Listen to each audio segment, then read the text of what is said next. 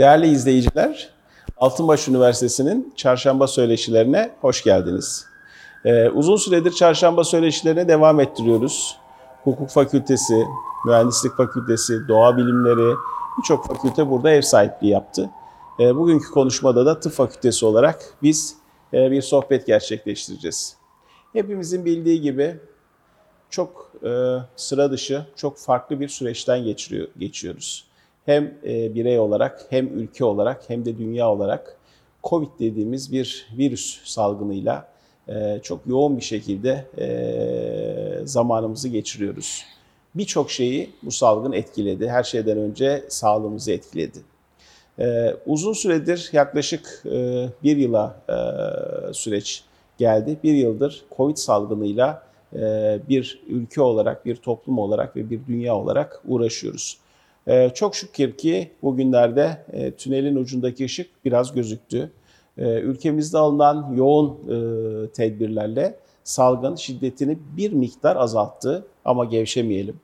Bir yandan da ülkemize son dönemde giren aşı çalışmalarıyla birinci planda aşılamalar başlandı. Sağlık çalışanlarımız aşılarını yaptırdılar ve hala yaptırmaya devam ediyorlar. Ve önümüzdeki süreçte de dilerim kısa bir sürede e, toplumun önemli bir kısmı bu aşıdan faydalanarak bu salgını hep birlikte e, aşacağız ve çok daha sağlıklı, mutlu günlere ulaşacağız.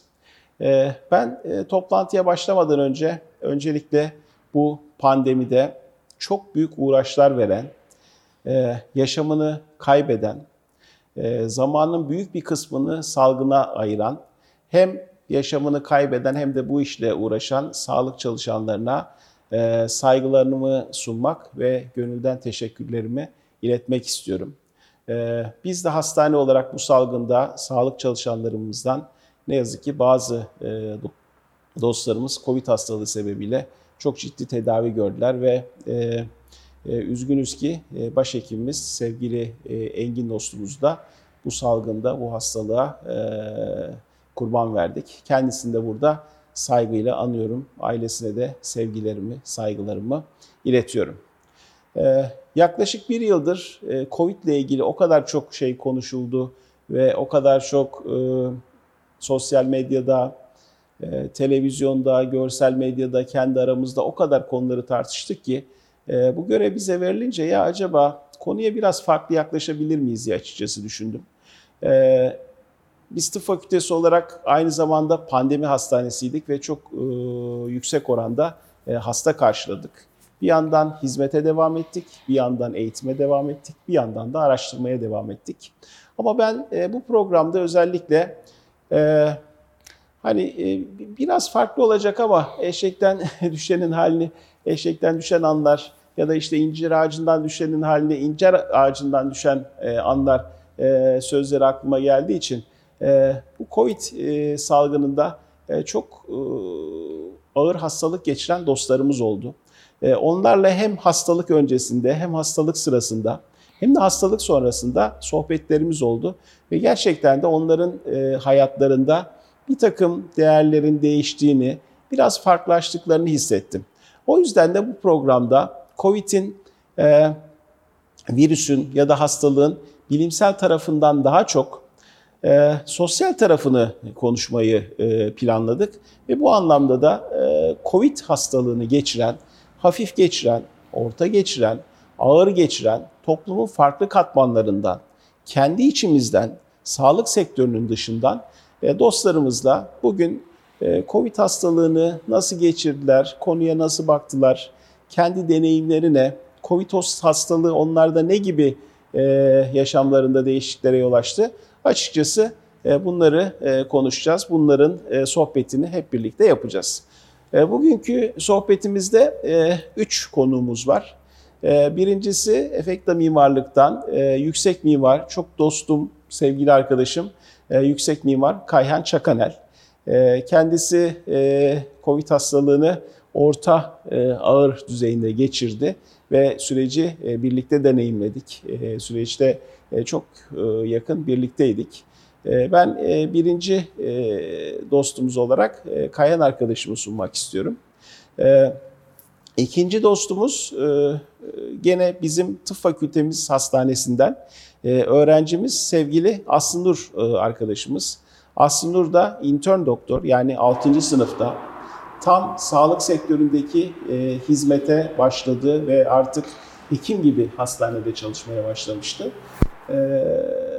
Ne yazık ki Covid hastalığıyla karşılaştı ama gene de Aslınnur hastalığı evde daha farklı bir e, boyutta geçirdi.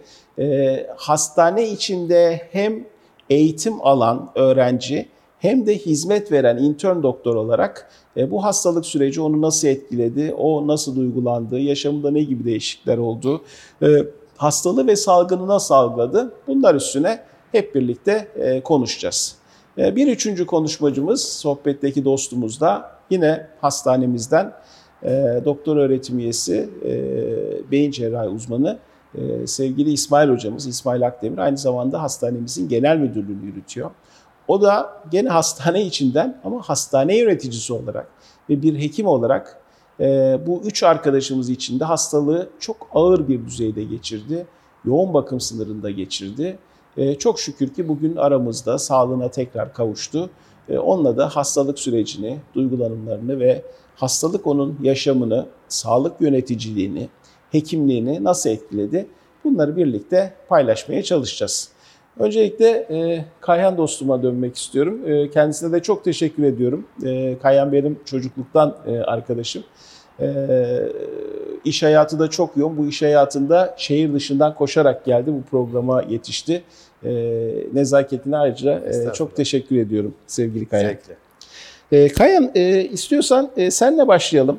Bu hastalık konusuyla ilgili sen çok sıkıntılı bir süreç geçirdin. Şükür ki şu anda gayet iyisin. Bu hastalıkla ilgili sağlık sektörünün dışından biri olarak pandemi sürecinde hastalık öncesi bu sürece nasıl bakıyordun? E, kendin ve ailenle ilgili neler yapıyordun? Nasıl önlemler almıştın? Ve e, sonrasında süreç nasıl gelişti? Biraz e, senden e, bu konuları dinlemek istiyoruz. Buyur söz sende. Çok teşekkür ediyorum. Ee, ben de programın ilerleyen dakikalarında unutmadan öncelikle yine burada olmamı sağlayan başta sevgili abim olarak, hocam olarak sana ve tüm e, bu konuda bana desteğini esirgemeyen hasta bakıcısından, kat görevlisine, doktorundan, e, hemşirelerine kadar hepsine çok teşekkür ediyorum. Biz teşekkür Hastanenizin. Sağ ol, sağ ol, e, minnettarım e, teşekkürün ötesinde. E, gerçekten zor bir süreç geçirdik ama sorunuzla ben başlayayım. E, işin öncesine nasıl bakıyordum? Şimdi ben e, çok net bir ifadeyle bu hastalık bana gelmez diyenlerdendim. Evet. Ama bunu neye güvenerek söylüyordum? Çünkü bize hep e, telkinde bulunulan maske, mesafe ve hijyen konusuna e, hatta etrafımdaki yakın çevremdeki insanların tepkisini çekecek kadar uyan e, bazen de dozunu kaçıran birisiydim. Neredeyse obsesyon e, noktasında. Obsesyon de, düzeyinde de denebilir. Hatta son günlerde hep böyle kişilerin de hasta olduğunu duymaya başladım. Tabii bunun bilimsel bir açıklaması olmayabilir ama bir tesadüfün e, yüksek bir boyutta tezahürü diye bunu adlandırabiliriz. E, gerçekten ben e, gerek çalışma hayatımda gerek sosyal hayatımda e, hani birisi profesyonel maskeler dediğimiz maske, e, üstünde de cerrahi maske olmadan sokağa çıkmayan ya da bir e, toplantıya katılmayan, toplantı düzenlerinde ofisimde ve diğer çevrede hep mesafeleri iki katına çıkaran, e, temizlik konusunu zaten anlatmaya bile gerek yok. Bu benim hani çocukluktan beri etrafımda bilinen bir konudur. İşte burada şunu gördük ki evet bunlar çok önemli kriterler maske, mesafe, temizlik. Ama işte o kaçağın e, nerede ve nasıl olduğuna çok dikkat etmek lazım. Çünkü her şey o kaçakta ve o Ama detayda oldu. gizli Ama oldu. oldu. Ee, inanmak istemedim, olamaz dedim. Ee, ben bunlara bu kadar uyuyorken uymayan insanlar ayakta e, dedim bir başka rahatsızlıktır. Ama semptomlar e, sizin de bahsettiğiniz gibi bir senedir gerek e, yazılı, gerek görsel, gerek sosyal medyadan takiplerimizle e, tabii ki bir tıp otoritesi kadar karar veremeyecek durumda olsak da e, semptomlarımız artık bu işin oraya gittiğini anladığım an E, en başta ailemle iletişimi çok hızlı kestim. Hı hı. E, çok hızlı kestim. e, PCR testlerinden sonra zaten başlayan süreç e, artık benim her anlamda pozitif bir insan olduğum ortaya çıkardı ki ondan sonraki süreci e, herhalde ilerleyen dakikalarda konuşacağız. Evet. Peki e, şimdi pandemi sürecine nasıl bakıyorsun? Hani içeriği konuşacağız ama şimdi hani bir hastalık bana gelmez demiştin. Sonra Evet. hastalık net bir şekilde geldi. Bunu hissettin. Evet. Hastalığı deneyimledin. Evet. Peki şimdi dönüp baktığında pandemi sürecini nasıl yani ülkemizde biz pandemi sürecini na- nasıl yaşadık? Sen nasıl düşünüyorsun? Ee, sağlık sektörünün dışından biri olarak soruyorum bunu. Tabii ki zaten e, hani bu kadar tıp insanının gerek akademik başarılarıyla gerek profesyonel başarılarıyla yanında benim tıp anlamında değil ama sosyal anlamda söyleyebileceklerim şunlar. E, ben e, bendeki hastalık öncesi ve sonrası bu bakışın şu an toplumdaki insanların yüzde otuzunda yüzde kırkında olsa pandemiyi çok daha hızlı yeneceğimizi düşünüyorum. Çünkü e, hani özellikle sürecin ilk başında 65 yaş üstündeki risk çok fazla vurgulandığı için. Evet. E, kronik rahatsızlığı olanlarda bir miktar zorluk olabildiğini ama olmayanlarda ayakta geçebildiğiyle ilgili istatistikler yoğun olduğu için. e, kendimde bize, de bize gelmez. E, kendimde de konuştuk. e, bu tanıma uyan hiçbir şey olmadığı için yani geçmişten gelen bir kronik rahatsızlığım olmadığı için sağlığıma, vücuduma çok dikkat ettiğim ve çok iyi dinlediğim için vücudumu e, olsa bile ben bunu e, herkes gibi evde film izleyerek, kitap okuyarak geçiririm belki de dinlenirim gibi düşünüyordum. E, ama yaşadığım süreçleri en iyi işte siz biliyorsunuz e, diğer değerli doktorlarım biliyor. Yaşadıktan sonra bu sürece daha ciddi bakmamak, bakmayanları uyarmak artık benim görevim oldu. Eskiden e, hani çok fazla en yakın çevremde, ailemde ve belki çok yakın birkaç arkadaşımda yaptığım uyarıları artık çok fazla insanı yapmaya başladım. Çünkü e, gerçekten bunu deneyimlemek e, çok zor ve hani Allah kimseye yaşatmasın. Şu an yaşayanlara da çok acil şifalar diliyoruz. E, süreç çok hızlı ilerliyor. Tıbben açıklamalarını siz daha iyi yapabilirsiniz. Hani sabahtan geceye, geceden sabaha başka tablolar, gerek e, kan değerlerinde, gerek ciğerle ilgili e, bulgularda bambaşka yerlere gidebiliyor. Bırakın bunları e, hani tıp insanı olmayarak ben klinik bulgularımla, klinik e, yaşantımla e, artık e, nefes almakta zorlandığım, yutkunmakta zorlandığım anları çok iyi hatırlıyorum. Hatırlamak istemesem de. E, dolayısıyla bunu deneyimlemenin hiçbir anlamı yok. Bunu e, üstümüze gelmeden bertaraf etmenin yolunu bulmak lazım. Evet bahsettiğiniz gibi aşı bir yöntem. Belki ilerleyen zamanlarda tedavi yöntemleri de gelişecek. Ama e, o kaçakları yapmadan, o detaylara çok iyi sır- sıkı sıkı sarılarak bu maske, mesafe, temizliği ve daha başka neler gerekiyorsa onları yapmak lazım diye düşünüyorum. Çok teşekkür ediyoruz Kayan. Rica ederim. Biraz sektörün içine doğru dönelim. Ee, Aslı Nur merhaba. Ee, Aslı Nur Güngör biraz önce bahsetmiştim. Ee, hem e, hastanemiz içinde eğitim alan intern doktor hem de aynı zamanda hizmet veren yani hastalarla direkt ilgilenen bir konumdasın. Dolayısıyla e, esasında hekimlik pratiğine tam intern olarak yeni başladığında bir anda salgınla kendini iç içe buldun. Ee, sen e, intern doktor olarak bu hastalığı şükür ki daha hafif geçirdin. En azından hastanede yatış, yoğun bakım vesaire süreçleri olmadı ama sen bir e, intern doktor olarak öncesinde sürece nasıl bakıyordun, pandemi sürecine nasıl bakıyordun? Şimdi hastalığı geçirdikten sonra süreçle ilgili eleştirilerin ya da düşüncelerin nedir? Biraz onları senden dinleyelim.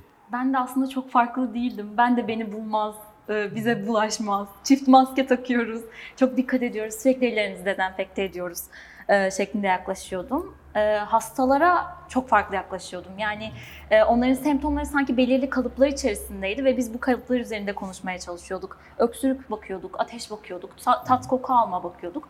Ama fark ettim ki ben ve geçiren diğer arkadaşlarımdan da gözlemlediğim hepimiz farklı şekilde, farklı sırayla farklı semptomlar gösterdik. Bununla e, baş etmeyi öğrendim. Yani bunu aslında kalıplara sokmamamız gerektiğini gördüm hekimlik adına. Evet, esa- esasında bu söylediğin bizim hep tıp eğitiminde bizim de hocalarımızın bize söylediği, bizim de sizlere söylediğimiz hani hastalık yoktur, hasta vardır. Yani evet Covid bir virüs en çok en sık gördüğümüz şikayetler senin de söylediğin gibi ateş, öksürük, yan ağrısı ama bunun dışında kalbinde aritmiyle gelen, sadece burun akıntısıyla gelen, çok farklı semptomlarla gelen hastalarımız da oldu. Ee, bu, bu, bu, bu deneyimde bence bunu çok güzel ortaya Evet. koymuş. Ben sinüzit oldum dedim. Yani bir sabah kalktım yani sinüzit oldum herhalde. Covid olamam dedim. Temasım olmasa düşünmezdim. Yani o kadar imkansızmış gibi geliyordu bana. Ama yani aslında hastalarda istediğimiz şu şeyin ne kadar zor olduğunu gördüm. Yani izolasyon istiyoruz mesela ama asansörünüze binerken bile veya kapınıza çöpünüzü bırakırken bile bunun ne kadar zor olduğunu fark ettim. Bana bu süreç aslında Covid ile ilgili ya da hasta olmayla yani karşı tarafta durmayla alakalı hekimliğin karşısında e, çok değiş, e, empati yeteneğimi çok güçlendiği bir dönem oldu benim için. Peki yani hastalara bakış açın değişti mi biraz?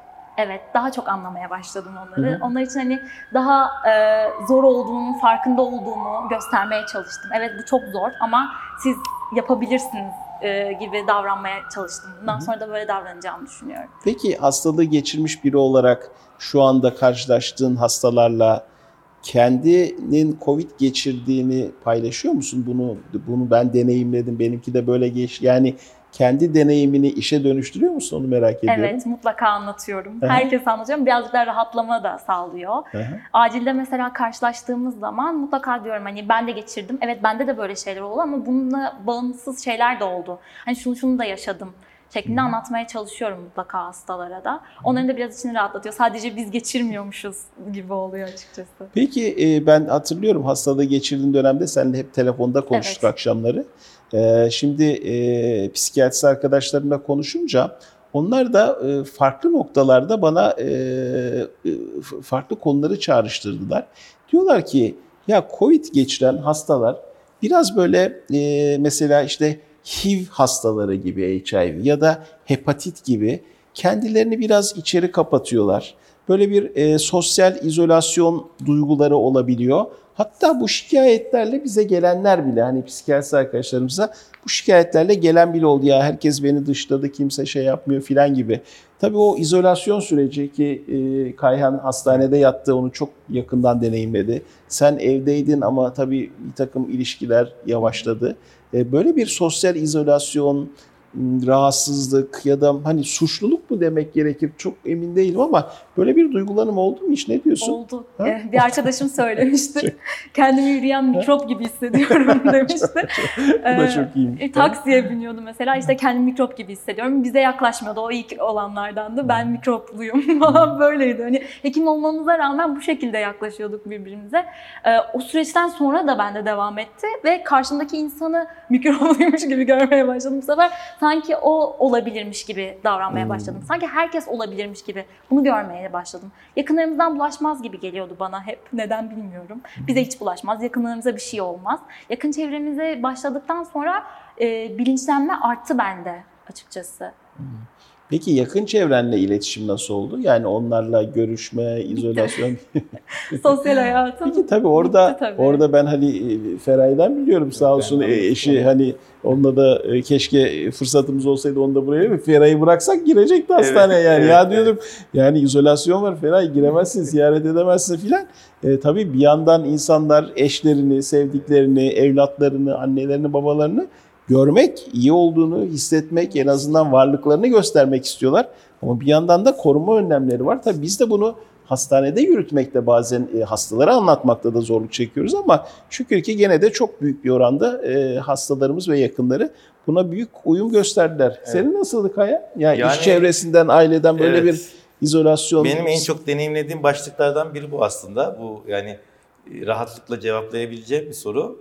Şöyle e, bir kere hastane odasında tabii 14-15 gün koridoruna bile çıkmadığınız, çıkamadığınız e, bir ortamda e, izolasyon kendiliğinden oluşuyor. Ve bu e, artık içinize öyle bir işliyor ki hastane sürecinden sonra evde de zaten bir izolasyon sürecini yaşamak zorundaydık. Hani sosyal hayata karışmadan Doğru. önce. Üstüne bir 15-20 günde bunu eklediğinizde ister istemez bu izolasyon oluşuyor. Benim en büyük e, hastane sürecindeki o 14-15 günlük süreçteki e, zevkim ya da mutluluğum diyeyim e, tomografiye ya da akciğer filmi çekilmeye giderken hasta bakıcıların beni e, tekerlekli sandalyeyle odadan çıkarmasıydı. Yani o gördüğüm koridorlar sanki e, Bağdat Caddesi'nde geziyormuşum ya da bir e, e, AVM'nin açık alanında e, etrafa bakıyormuşum izlenimi Ka- kaldı ki tümüyle Evet. e, önlemler Evet, evet. alınarak ama E, ona rağmen öyle Tüm önlemler alınarak tabii ki Ona dediğiniz rağmen. gibi maskeler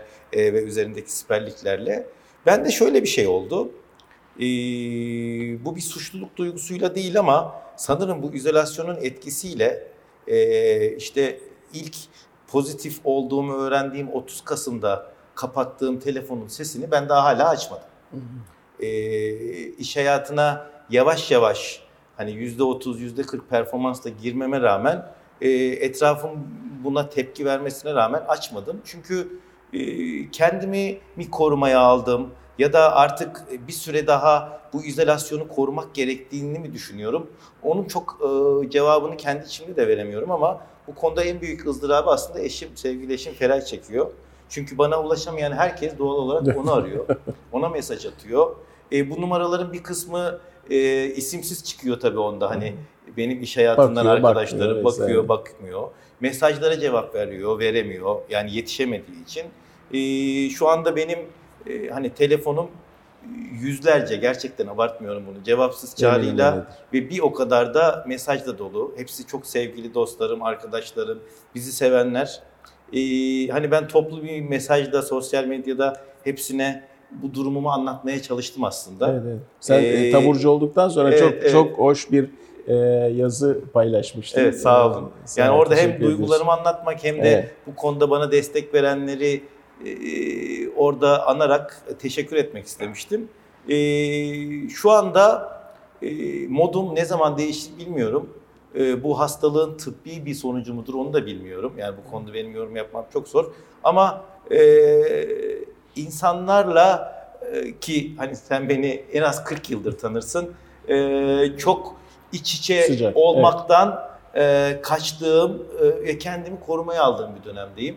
E, bunun Daha önce bir olmuş muydu böyle bir psikolojik açıklaması e, ya da bir psikiyatr açıklaması mutlaka vardır. Bu konuda henüz bir destek almadım. Almamı gerektirecek bir durum olduğunu bilmiyorum. Hiç yaşamadım. Hayatımın hiçbir döneminde ben insanlardan bu kadar kendimi geri çekmedim. Şu anda e, annem, babam, e, işte evdeki çocuklarım, eşim ve işe gittiğimde e, ekibimle e, yaptığım o mesafeli görüşmeler ve limitli görüşmeler dışında e, yapamıyorum çok fazla görüşme. Yani bunu ne zaman aşarız bilmiyorum. E, çok da zorlamak istemiyorum açıkçası. Tabii ki bu biraz konuda güven, beni güvenlik duygusuyla da Ee, ilgili herhalde. evet. Yani gene bir bir şey olur mu? Gene bir atak olur mu? Birine bir şey olur mu? Hani orada bir sosyal bilinç altında var. olabilir. Evet. E, ama o işte e, hani birebir kaldığınız e, ki bütün imkanlarınızı seferber ederek en iyi ortamlarda bizi ağırladınız. Hep teşekkür ediyorum ama o birebir izolasyonun da etkisi olsa gerek. Şu anda insanlardan kendimi çok soyutlamış durumdayım ve e, benim böyle bir şey yapacağımı hiç düşünmezdim. Yani bilirsin işte bu konuda. Bu bana uymadı e, diyorsun yani. yani. karşımızda buzdolabı gibi duran insanı nasıl güldürürüz, onu nasıl sohbetin içine dahil ederiz diye hep emek veren bir insan olarak şu anda kendimizi bu kadar geri çekmem ve izole etmem e, mutlaka psikolojik olarak tıbben açıklanacaktır, açıklanmalıdır. E, ama ben bir müddet daha e, böyle gitmeyi uygun buluyorum. E, bunun hani farklı yansımaları oldu. Mesela iş hayatında daha ben odaklı giderdi şirkette işler. Şu anda bu Biraz durumu delegasyona bu durum dönmüş. delegasyona döndü. Yıllardır bu konuda şikayetçi olan arkadaşlarımız mesela e, artık işleri yürütmeye, toplantılarda konuşmaya, So- söz almaya sorumluluk- başladılar. sorumlulukları biraz paylaşmaya Ee, başladı ben herhalde. e, hani bütün önemli toplantılara gidiyorken çok seçici, %10'una gidiyorum ve orada da dinleyici olarak duruyorum. Arkadaşlar öne çıkıyorlar filan. Hani iş hayatıyla ilgili belki birazdan daha detaylı Evet, sonuçlarını konuşuruz ama e, yani bu konudaki kendimi kilitlemem ve geri çekmem hiç tahmin etmeyeceğim boyutlarda e, dediğim gibi telefonumun sesini neye geliyor? Yaklaşık 7. hafta açmamama. Ee, işte ara ara dönmem gerekenleri dönmem ama çoğuna dönememem maalesef sebep oluyor. Ee, Bendeki yansıması bu. Bir sosyal izolasyon kendi Sosyal izolasyon, içimde yaşıyorum Ee, diyorsun. yani. Covid öncesinde olmadığı kadar şu anda bende yaşanıyor Evet. hocam. Çok teşekkür Rica ediyoruz iştenlikle paylaştığın için. Ee, esasında bu bu süreçte e, en zor geçirenlerden biri İsmail Hocam. E, İsmail Hocam merhaba. Merhaba. Ee, biraz önce bahsetmiştim. Ee, beyin cerrahisi uzmanı, genel müdürümüz hastanemizin ee, İsmail Akdemir de bizle birlikte. Ee, hocam tekrar hoş geldiniz. Covid sürecinde 3 tane e, konuk e, ağırlayacağız demiştik. En ağır konuğumuz e, İsmail Hoca. Çünkü hastalığı e, en ağır geçiren ve e, en yoğun e, süreçte geçiren e, hocamızdı. Hem hekim hem hastane yöneticisi olarak e, ne yazık ki zor bir süreçten geçti. Çok şükür ki iyi ve aramızda. E, hocam siz hastalık e, öncesi pandemi sürecine nasıl bakıyordunuz? Yaklaşımınız nasıldı? E, ve hasta olduktan sonraki e, duygulanımınız nasıl? Biraz bizle paylaşır mısınız? Öncesi ve sonrası diyorsunuz. Evet, hocam. öncesi ve sonrası yani çünkü kritik bir nokta orası. Ya biz tabii e, tıp kökenliyiz. Yani ben 1990'lı yıllarda pratisyen hekim olarak işte Doğu'nun bir e, köyünde başladım. Hı hı. Orada da bulaşıcı hastalıklar diye bir olay vardı. Ama böyle değil. E, evet yani aşılamalar yapardık. İşte e, trahom vakası bile gördüm ben. Artık şu an kitaplarda yazan, görülmeyen. E, çiçek vakaları bitmişti dünyada. Trahom vardı. İşte kızamıkçık vardı. E, çocuk felci bazen bir iki vaka görmüştüm. Biz onları biliyorduk. E, tabii bu işte geçen yıl e, Mart ayı işte pandemi, Covid daha sonra adına 19 dediler. Covid-19 oldu. O 20 olmadı 19 oldu. İşte bir- Ama 20'si kalsın hocam. Biliyorsunuz 2019 çünkü Evet, o yani yüzden sonra 2020 mutasyon 21'e geçtik hiç oraya gelsin olursa- istemiyoruz. Ee, yani ben daha aslında e, kendi içsel sürecimde de olayın daha e, kolay geçeceğini düşünüyordum. Biraz da belki tıp eğitiminde ben cerrahım yani beyin cerrahı uzmanlığı yaptık. Cerrahlar biraz cesur olur. E, Tunç Hocam da hep beni eleştirir sağ olsun. Vakaların görülmeye başladığı dönemde tabii hastanedeyiz. Çok yoğun e, hastanenin şeklini, organizasyonunu pandemi uygun hale getiriyoruz. Fiziki olarak alanlarda çok bulunduk. Bir de baktık hastayız. Hatta benim hastalığı kabullenmem de Tunç Hocam da biliyor. 3-4 gün sürdü. Yani akşamlar eve gidiyorum. Bir ateşim oluyor. Yok ya diyorum tamam bu tamam. Geçer o bir şey Geçer değildir. ya falan değil. Bana gelmez. Bana Yani gelmez yani. olduk, bana gelmez. Ee, sonra baktık yok. Yani üçüncü günden sonra e, eşime dedim ki artık bu gece ayrı yatıyoruz hanımefendi. ben olabilirim artık. Yani dedim, yani. Gerçeklik. Ya gerçekten mi diyor. O da o da inanmıyor. İyisin diyor sen falan. E, dereceye koyuyoruz. 38,5 ateşler var. İnanılmaz bir kas yorgunluğu falan. Evet. Sonra e, o acı gerçekle karşılaştık. E, yani hastalık sürecini tabii orayı biraz pas geçeyim. Onu daha sonra Hı olmasa anlatırım. Yani e, pandemi olayı, Covid-19 olayı e, aslında içsel bir süreci var insanın. Bir de hastane açısından e, süreci var.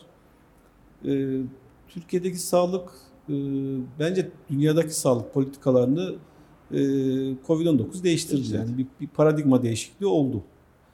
E, bence olumlu oldu, hayırlı oldu diye düşünüyorum. Tekrar insan insan odaklı, insan emeğinin, insan faktörünün çok değerli olduğu ortaya çıktı. Ee, insansız teknolojinin e, veya organizasyonu yaparken insan faktörünü ciddiye almadan organizasyon yapmanın hiçbir anlamı olmadığı ortaya çıktı. Ee, bu işin işte yapay zekalarla, makinelerle olmayacağı ortaya çıktı. Gene işte işlerde gönüllülük, paylaşım, e, gerçekten o insani dokunuşların e, çok değerli olduğu ortaya çıktı. Benim kendi içsel e, zaten düşüncemde, serüvenimde böyle bir yapı vardı. Bizim o romantik yapımız daha da güçlendi. O hala bu şekilde devam ediyor. Türkiye açısından da yani pandemi muhtemelen Mart'da falan çok rahatlayacağız. Öyle umut Ee, ediyoruz. Öyle umut ediyoruz. İnşallah öyle olur. Bütün dünya için e, ve ülkemiz için. Ee, Yani sağlık e, olayı işletmesel boyutta bizim için herhalde bizim işlerimiz biraz daha iyi olacak. e, diye düşünüyorum. E, pandemi sürecinde de belki dışarıdan bakıldığında hani işler çok iyi gibi görünüyordu ama öyle olmadı. Çünkü e, evet hastaneler kalabalıktı, yoğundu ama o organizasyonu yapmak maliyetli bir işti. Ciddi maliyetli bir işti. Ve insanla gene yürüyordu. Birçok kayıplarımız oldu. Bizim işte başhekim arkadaşımızı biz kaybettik, vefat etti. Tunç Hocam Engin hocamızın. Evet, Biraz Engin hocamız aynı zamanda üniversitemizin öğretim görevlisiydi Engin. Çok yoğun hasta bakardı. Çok böyle enerjik, e, yüksek. Enerjisi yüksekti. Evet. Yani hiç yakışmadı Engin Hoca. Hiç olmadı yani evet ama maalesef yani böyle bir gerçek. Ee, yani pandemi yönetirken de dediğim gibi yani hastaneler kalabalıktı ama hastaneler ciddi maddi manevi e, kayıplar yaşadı. Yani e, en azından Mart sonrasında o maddi manevi kayıpların bir nebze önüne geçilerek sürecin daha sağlıklı normalleşmesi e, yürüyeceğini düşünüyorum. Evet, normalleşeceğini düşünüyorum hocam. Teşekkür ederiz İsmail Hocam. Peki tekrar e, sektör dışında delegasyona dönelim. E, tabii e, Kayhan dostumuz e, mimar. E, sektörün içinde değil ama sağlık sektörüyle işte bazı üniversitelerde mimarlık deneyimi çok e, güzel eserlere e, can verdi, kan verdi. Oradan biliyorum. Ama sonuçta herhalde sağlık sektörünü bu kadar deneyimlememişti bugüne kadar. E, o yüzden hani sektörün dışından biri olarak bir e, entelektüel bir hasta olarak Türkiye'deki sağlık sektörüne pandemi öncesinde Kahyan nasıl bakıyordun? Yani Türkiye'deki sağlık organizasyonu hani kabaca zihninde nasıl canlanıyordu? E, deneyimledikten sonra da Türkiye'deki sağlık organizasyonunu tabii genel soruyorum bunu hani genel algı açısından soruyorum. E, şu anda nasıl görüyorsun? Şimdi benim deneyimim tabii çok sert oldu e, yaşadıklarım olarak ama şöyle de bir farklılığı var. Ben bugüne kadar e, acil servis dahil ziyaret etmemiş, e, yatarak da sadece iki kızımın doğumunda eşime refakatçi olarak hastane odasını deneyimlemiş biriydim. Evet. E, hani damar yolu hiç açılmamıştı bende kan almak dışında. Hı hı. Dolayısıyla e, hani tabii bir, anda 14-15 günlük sert izolasyon ve yoğun bir e, tıbbi süreci yaşayınca tabii bu deneyimim çok e, herhalde bugüne kadar yaşamam gereken hepsini birden toptan yaşadım. Konsantre e, Şimdi sevgili hocamın da söylediği gibi hani ben gelmez diyenlerdendim, gelmesini kabullenmem zor oldu e, ofiste geçireyim dedim. Çünkü ofiste de bir yaşam ortamım vardı. Evet, evet ilk birkaç e, gün sen ofiste evet, kapattın kendini ama ofiste kapattım. Oh yani. dedim manzaraya bakarım, film izlerim. Ofiste zaten hani kapalıydı. E, kitaplarımı okurum, maillerimi cevaplarım falan dedik. E, ikinci Peki gün, olmadı. İkinci gün e, odamdan mutfağa su almaya gidemez hale geldim. Tabi burada adını anmadan geçemeyeceğim. Yine üniversitenizin çok değerli öğretim üyesi. Benim aynı zamanda yıllardır doktorum. Profesör Doktor Özlem Esen e, de hani yakın takibindeydim. E, sizinle de hep koordinasyon halindeydi. E, bu dedi kendi başına yürütebileceğim bir süreç değil. En azından eve git dedi ama evde 24 saati zor geçirdik ve işte sizin de desteklerinizle hemen e, bahçeli evlere transfer olduk. E, hayatında ambulansı hani bir metreden görmüş bir insan değildim. Bir ambulansla transfer olmak vesaire. Tabii bunların psikolojik süreçleri var. Ama e, sorunuzun cevabını şöyle vereceğim. E, şimdi orada gördüm ki o ambulansın eve gelmesi, oradaki görevlilerin beni oraya yerleştirmesindeki titizlik, hani bu pandeminin verdiği yorgunluğu ben sağlık çalışanlarının hiçbirinde görmedim. Hastanede deneyimlediğim o 14-15 günde de görmedim. Çünkü yaklaşık bu insanlar bir yıldır yoğun bir şekilde COVID hastalarına hizmet veriyorlar. Ee, vakaların hepsi sevgili hocamın söylediği gibi farklı farklı semptomlarla ve bilinemeyen e, datalarla yürüyor. Bende olduğu gibi. E, dolayısıyla e, bu insanların yüzünde bir yorgunluk, bıkkınlık görememek. Yani bu sizin hastanenize mi özel, her yerde mi Yok, böyle genel, bilmiyorum. Genel Muhtemelen böyledir.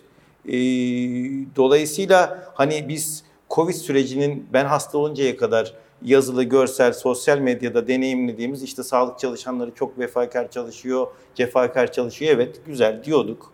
Bunu e, alkışlıyorduk ama bunu yaşayınca bunun sadece bir söylemden ibaret olmadığını ben gerçekten gördüm. O biraz önce bahsettiğiniz yazıda da ona özel bir hani bölüm ayırmak istedim. E, gerçekten hani doktorundan hemşiresine, e, hasta bakıcısından kat görevlisine kadar herkes e, büyük bir fedakarlıkla çalışıyor. Ve bu fedakarlık bence işte bu başarıları getiriyor. E, olmuyor mu? Tabii ki başarısızlıklar ya da ona başarısızlık demek yanlış olur. Kayıplar. Kayıplar, olabiliyor. E, o kayıplar bazen karşı kapınızda oluyor, yan odada olabiliyor. Yani bunun da verdiği bir psikolojik travma var. E, ama o insanların o vakadan çıkıp size gelmesi ve sizinle ilgili işlemleri yapması sırasında hani sizi özel hissettirmeleri mutlaka sizin e, sağlığınıza olumlu bir etki yapıyor. Görülemese de, e, sayılamasa da, ölçülemese de yapıyor. Ben bunu e, çok iyi deneyimledim. Bu konuda kendimi şanslı hissediyorum. Yani o süreçlerde e, gerçekten çok zorluklar yaşasam da e, şunu gördüm ki sağlık çalışanlarının tümünün e, bugüne kadar bize hep söylenen farklı mecralardaki vefakarlıkları, cefakarlıkları e, söylenenin çok ötesinde. E, saat kavramı olmadan çalışıyorlar. Gün kavramı olmadan çalışıyorlar. Ve e, hani birçok hastalıkta muhtemelen öyledir sizin. E, çok bilinen ve e, tahmin ettiğiniz süreçte giden bir hastalık olmadığı için her odada bambaşka e, senaryolar var. Her odada bambaşka e, anlık gelişmeler var.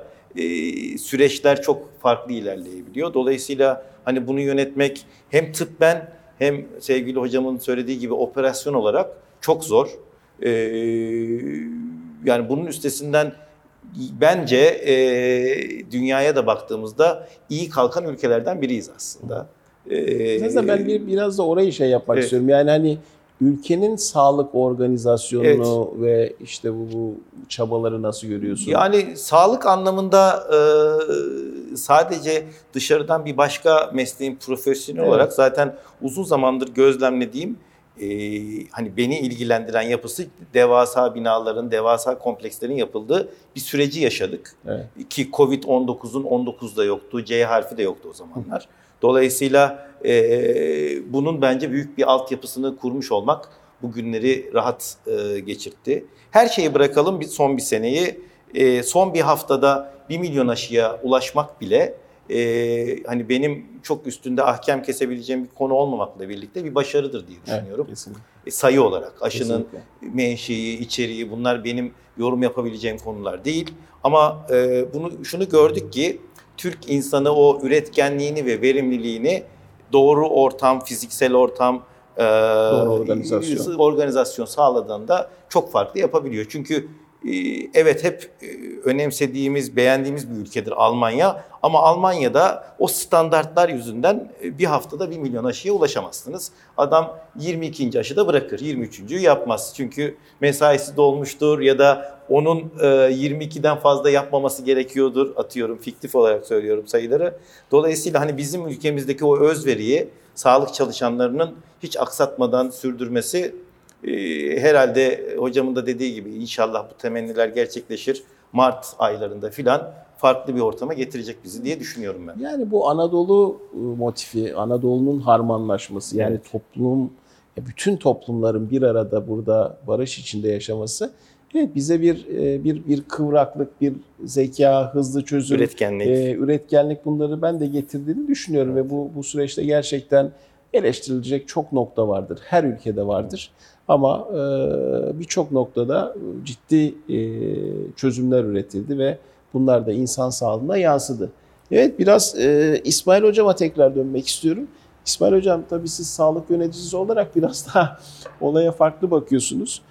Sizin zihninizde pandemi öncesinde Türkiye'deki sağlık organizasyonu nasıldı? Ki biliyoruz ki son 10 yılda özellikle sağlık organizasyonu sebebiyle yurt dışından da e, Türkiye'ye e, tedavi hizmeti almaya gelen birçok hasta grupları var farklı e, alanlarda. Pandemi sürecinde bu organizasyon nasıl gitti? Siz bir sağlık yöneticisi olarak nasıl düşünürsünüz? Ya ben e, hocamın dediğine e, şey olarak katılıyorum. Yani özellikle insan e, odaklı olmaya kendisi değindi. Siz de işte Anadolu mayasından bahsettiniz. Evet, mayası evet, diyeyim. Aslında doğru, mayası daha doğru. doğru. Yani şimdi biz tabii antropolojik olarak baktığımızda Anadolu aslında bir e, göçebe bir yapı. Yani insan birçok e, e, farklı kültürlerin, farklı milletlerin bir araya geldiği, harmanlandığı bir yapı. O yapı normalde daha şey beklersiniz. Yani böyle daha e, değişken, daha böyle ayağının altı kayan bir yapı beklersiniz ama nedense bizim toplumumuzda Daha dirayetli, e, daha kötü- hoşgörülü. Kötü şeyler olduğunda insanlar çok rahat bir araya gelip e, beklediğimizden çok büyük işler çıkarabiliyorlar. Yani biz kendi hastanemizde de işte hiç ummadığın bir hasta bakıcı ya yani normalde çok silik, sıradan veya hatta biraz ön yargılı ya işten kaytaran birileri bakıyorsun pandemi sürecinde kahraman oluyor. Kahraman. Ki, Kesinlikle. ki gerçekten öyle. Yani o bizim kendimizin verdiği bir şey değil aslında. Bence o taşıdığı Değerlerle e, ilgili. değerler. O Anadolu e, harmanı bence onu sağlıyor.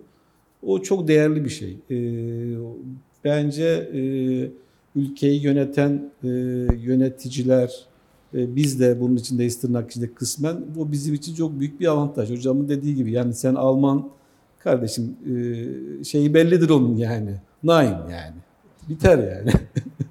E, Bizde öyle değil. Yani e, mesaisi bittiği halde saatlerce orada kalıp hizmetini sunan hatta ya kardeşim gitsene e, tamam yeterli. Çünkü mesai arkadaşı uzun süre kaldığında onun Covid'e yakalanma ihtimali var. Yani biz hizmet eden arkadaşların birçoğu bir kısmı bizden önce Covid olmuştu. Bir kısmı bizden sonra Covid oldu. Yani e, ha o aslında hasta olan için bir avantaj. Yani o bir inanılmaz bir motivasyon sağlıyor. O birliktelik, e, destek, tabii o birliktelik. orada Şimdi yanında bir, hissetmek. e, kader birlikteliği var. Yani o işareti veriyor. Yani o işareti veriyor. Size diyor ben de siz biliyorsunuz veya ben de geçirmiştim. diyor. O dokunuşunu da yapıyor yani. Bu çok kıymetli. Yönetsel açıdan e, yani ülke kaynakları tabii Covid öncesi o büyük devasa binalar biz biraz şey buluyorduk. gereksiz buluyorduk.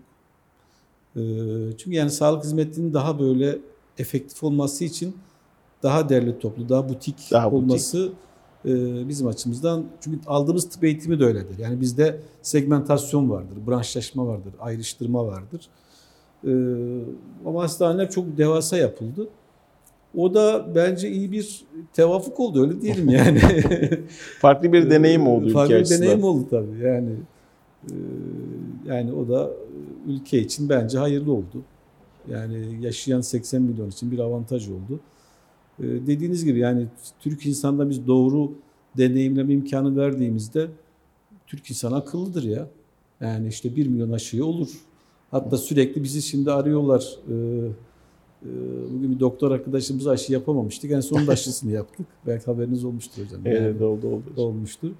Çünkü adam aşı olmak istiyor. Yani bizde resmi olarak e, daha başlatamadığımız için aşı olamıyor. Ama alanda çalışıyor fiil olarak, aktif olarak. Yani internlerimize, stajyerlerimize kadar aşılarımızı yaptırdık. Hocamız onu da yaptık çok şükür. E, Türk insanı e, hakikaten e, doğru bilgi ve doğru veri verdiğinizde o o sağduyusuyla zaten takır takır kendi kararını verip e, kimsenin de çok böyle yönlendirmesine ihtiyaç duymuyor. E, doğruyu yakalıyor yani. Teşekkür ediyoruz hocam. Evet Asımdur. Şimdi gelelim işin intern tarafına. Sen e, 6 yıldır tıp fakültesindesin. E, son 3 yıldır hastanedesin. E, hastanede yoğun olarak bütün stajlara katıldın, alanları gördün. E, zihninde bir sağlık organizasyonu vardı bu Covid olana kadar. Yani hem hastane bazında hem de işte sağlık ocakları, e, aile hekimleri, alanlar, hastaneler, devlet hastaneleri, vakıf üniversiteleri, kamu üniversiteleri yani bir sağlık organizasyonu vardı kafanda. E, salgın öncesinde Türkiye'deki sağlık organizasyonuna nasıl bakıyordun e, öğrenci e, tarafından? E şimdi salgını hem içindesin hem hastalığı geçirdin. Dolayısıyla işte filyasyon ekibi geldi vesaire ziyaretler oldu, ilaçlar kullandın. Şimdi Türkiye'deki bütün sağlık organizasyonuna sen e, nasıl bakıyorsun? Yani daha önce açıkçası e, işin içindeyken çok fazla hani o kısmına yoğunlaşamadık biz öğrenci olarak. biz üstümüze düşen sorumluluğu yaptık. Daha sonrasında birazcık yoğunluğun çok fazla olduğunu düşündük. Yani e, ben şahsen evet e, doktorların çok fazla devlet hastanelerinde özellikle çok fazla yoğunlukta hasta baktıklarını düşündüm. Ee, ama Covid sürecinde e, çok fazla hasta vaka olmasına rağmen ben bir hasta olarak çok fazla ilgi gördüm. Çok şaşırdım bu duruma hatta. Aile hekimi benim test yaptırdığım ilk günden itibaren beni aramaya başladı. Neden test yaptırdınız? Başka bir semptomunuz mu vardı? Neden buna gerek duydunuz? Ee, eklenen herhangi bir semptomunuz mu var? Ee, ilaçlarınızı kullanmaya devam ediyor musunuz? Beslenmeniz, uyumanız nasıl? Hepsiyle ilgili tek tek her gün arandım. Ee, ve her gün bununla ilgili bilgi alındı benden. Ben şaşırdım yani bu kadar vaka varken tek tek her hastayla bu kadar ilgilenilmesi beni gerçekten hem şaşırttı hem de hani gurur duydum açıkçası. E, aşılanmanın da bu kadar hızlı başlaması yani e, internlerden stajyerlere kadar gerçekten biz de sahalardayız çünkü. E, bizim de bağışıklanmamız bana gerçekten gurur veriyor e, ülkemiz adına. Ve hani nasıl diyebilirim? Gerçekten diyorum ki evet şu an doğru yoldayız. Tabii. ben de doğru Evet ben de doğru yerdeyim. Yani e, bu, bu salgınla birlikte ya amma meslek seçmişiz şimdi de yani hekim olmasaydım filan ya da tam aksine çünkü bazen tam da İsmail hocamın dediği gibi bazı olaylar bizi biz yapar. Yani kendimizi orada daha iyi ifade ederiz. Kendimizi orada daha doğru hissederiz. Yani varoluşumuzun gerekçesini açıklarız bazen. Ha ben ya bu işi yapmaktan keyif alıyorum. Senin e, şeyin nasıl oldu bu süreçle ilgili? Yani hekimlik duygun pekişti mi? Biraz uzaklaştın mı? Ya da mesela uzmanlık alanında ha bu salgın işte ben ya bir halk sağlığı, epidemiyoloji, viroloji, temel bilim, ARGE hani öğrencilikle tam hekimlik arasındasın. Çünkü gelecek yıl artık hekimsin. Biz de seni hekim olarak görüyoruz zaten. Senin hekimlik eğitimini nasıl etkiledi bu süreç? Ben manevi olarak doygunluk bekliyordum zaten e, yazarken de tıp fakültesine. E, zaten doktorlarla olan hayranlığım vardı. İnsanlara yardım etmeleriyle ilgili bir hayranlık duyuyordum onlara. E, Sen de kafayı takık gelenlerdensin Evet, yani. biraz. Ben hekim olacağım diye yani. Tamam, Evet, süper. bana yazma yazma demelerine rağmen yazan kısımdanım ben. Ee, çok e, daha fazla e, saygım arttı benim. Yani hele bu canla başla çalıştıklarını görüp ailelerinden ayrı kaldıklarını, kendi canlarını hiçe sayıp çalıştıklarını görünce gerçekten e, bu dönemin hekimlerin toplumda da öneminin e, daha iyi anlaşıldığı bir dönem olduğunu düşünüyorum.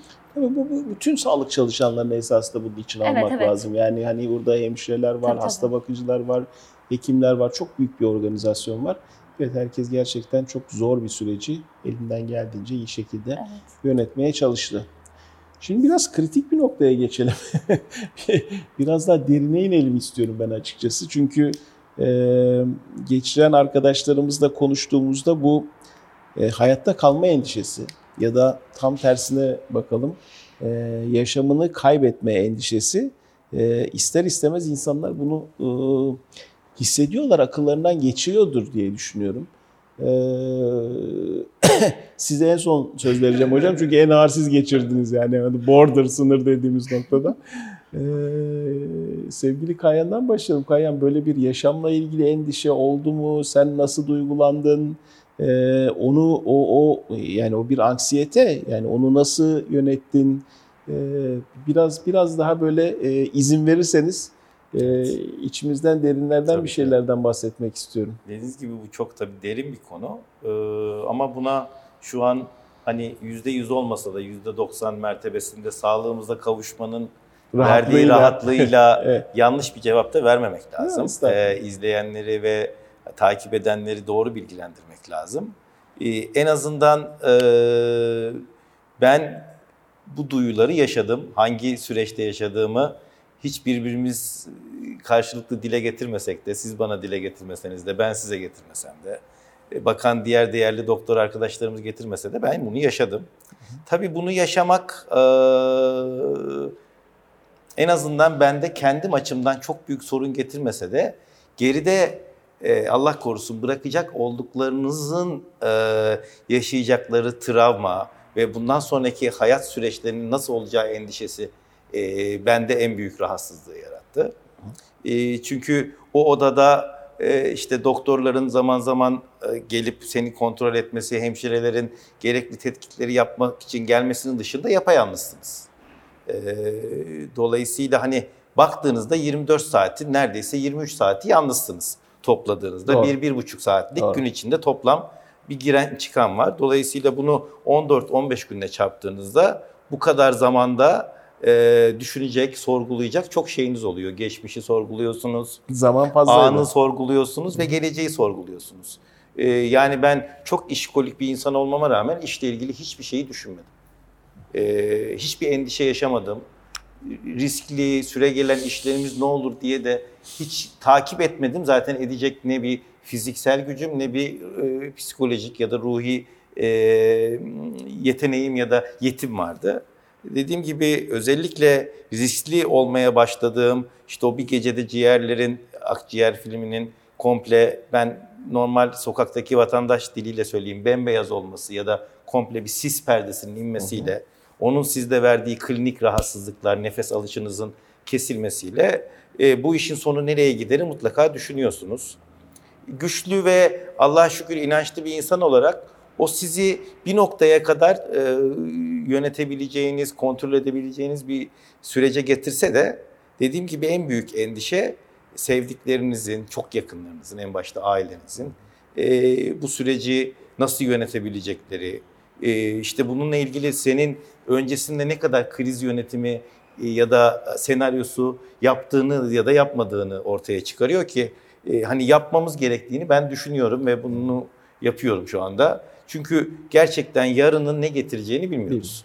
E, hep bu süreçte bu senkronizasyonda yaşayacağımızı düşünüyoruz. Ama işte hani insan hayatına bazen bir gün, bir saat, bir dakika bile yetebiliyor son vermek için.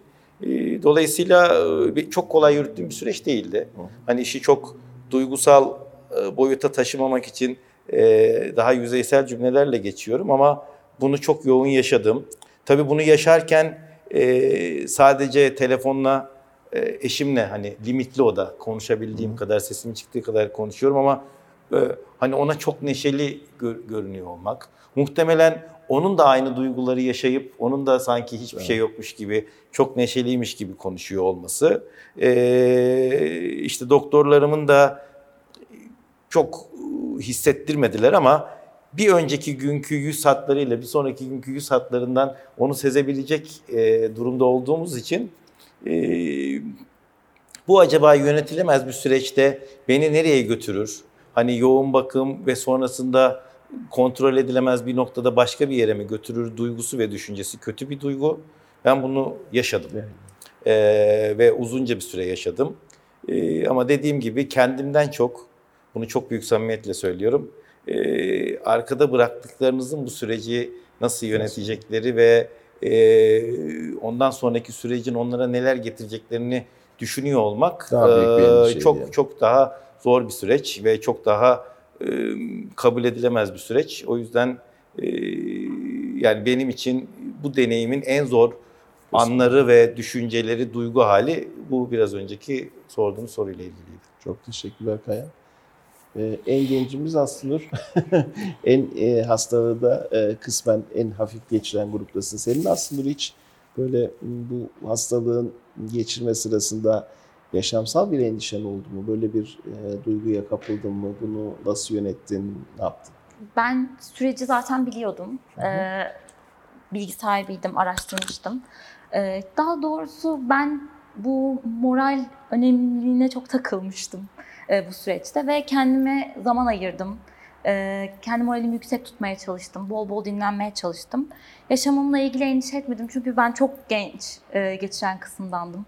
Tabii de gençler de ağır Evet, geçirebiliyor ama e, yandaş bir hastalığım yoktu. Sen daha güvende hissettin kendini. Evet, ben çok hafif başlangıçlı geçirdim çünkü.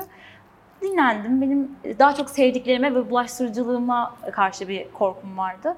Onun için yaşamım hakkında bir endişem olmadı. Peki çok teşekkür ediyoruz. Evet bu soru esasında biraz İsmail Hoca'yı hedef alan bir soru. Çünkü İsmail Hocam e, sağ olsun çok kritik bir e, noktada e, seyretti hastalığı. E, neredeyse hani yoğun bakım sınırındaydık ama çok şükür ki e, o dönemler geride kaldı. Sağlığına da kavuştu ama e, onların bir e, duygulanımı olmuştur hocam sizde. Yani biz arada geliyorduk sizi görüyorduk ama hani siz dediği gibi e, Kayan hocamın yani 23 saat tek başınasınız hani e, eşiniz gelip görmeye çalışıyordu arkadaşlar falan ama siz siz bu süreci nasıl e, yönettiniz neler hissettiniz? Kayhan hocamın e, söylediği cümleler o kadar bana tanıdık ki. Yani İncir ağacından düşen incir ağacından düşen anlar diye başta Yani başladık duy- hocam. Duygulanım, e, duygulanımız ayrı. Aynı yani gerçekten aynı. E, o 20 dediği gibi yani 24 saatin 23 saati yalnızsınız. E, tabii benim ben 27 gün yatmışım Evet, hastanede bir ay. Kayhan Bey. Yaklaşık bir ay. E, Tunç Hocam iyi biliyor. Bunu 15 günü falan gerçekten kötü yani. Bir de korona ile ilgili tabii biz tıp doktoruyuz. En büyük dezavantajı o yani. Ya güya biliyoruz aslında Covid-19 Mart ayında falan bir sürü bilinmeyeni vardı. Yani dünyada dahi deneyimlenmemiş e, bir sürü tedavi protokolleri, gidişatı, prognozu. Şimdi doktor hanım e, hafif atlatmış ne güzel. Yani o, o çok değerli ama e, bir noktadan sonra ben PCR'ım negatife döndükten sonra bir 15 gün yattım zaten. Artık kimse Covid'e bakmıyor. Akciğerlerimiz dediğiniz gibi o e, nefes problemi, solunum problemi. E, kalkıp işte e, şöyle karşı kanepede oturamıyorum. Yani ben onu diyordum. Acaba şu kanepede oturabileceğim mi ya? Yalnız Yani- hocam hocam sürekli şey e, ne diyeyim e, saldırgan hasta yani. Ya hocam dinlen diyoruz. Ya dur ben tuvalete gidebilirim herhalde. Bir deneyim ya. Yapma hocam satürasyon düşük. Yok ben bir deneyeyim. E, Tabii cerrahız ya biz yani satürasyon. e, çivi çivi söker mantığıyla gidiyoruz. E, şu an tabii çok hatalı e, olduğumu düşünüyorum yani kesinlikle. Sonradan e, hasta olan bütün arkadaşlarımıza e, benzer tavsiyeler de dedik. Aman vücudunuza zaman tanıyın, akciğerlerinize, kaslarınıza, kalbinize zaman tanıyın.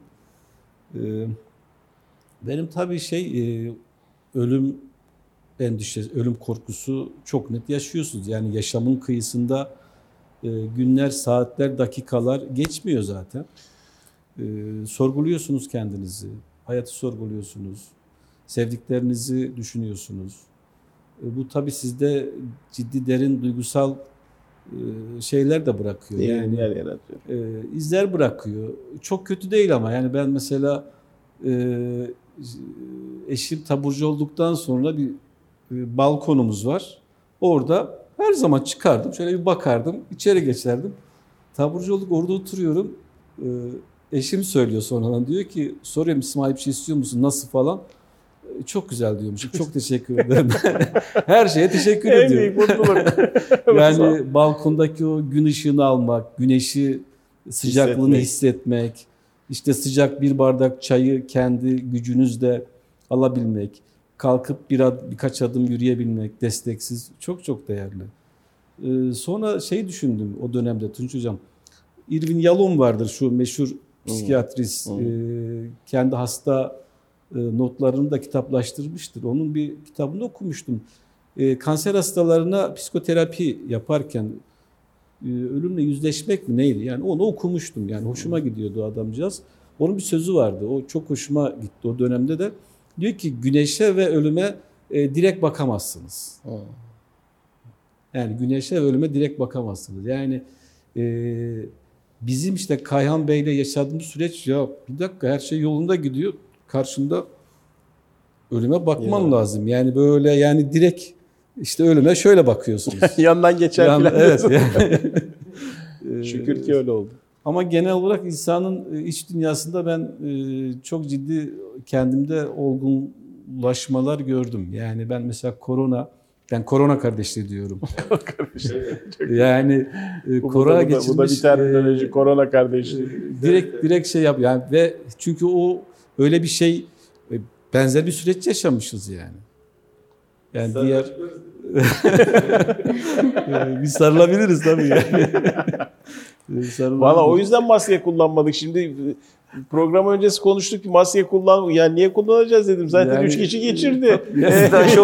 Yani hani ben zaten onlara bulaştıramam. Onlar da bana bulaştıramam. E tamam zaten bu yani çok Belki problem yok diye düşündük. oluyor Tabii yani. Biz mesafeye dikkat ettik ama böyle bir ortamda da gereklilik yok dedik. Yani yaşamın kıyısında veya ölümün kıyısında e, yaşamı da biz deneyimlemiş olduk. Ee, Benzer duyguları ben mesela yakın zamanda sizle beraber ziyaret ettiğimiz bir arkadaşımız oldu hani. Evet. Onda da aynı şeyleri gördüm. Aynı mi? ruh halini. Dün de konuştum bir kendisiyle. Yani böyle yaşama daha pozitif, daha e, güzel bakan, daha Yaşamın tadına varan tadına varan belki. tabii. Evet. Yani Fark eden yaşamayı. Fark eden. Ee, yani o güzelliği.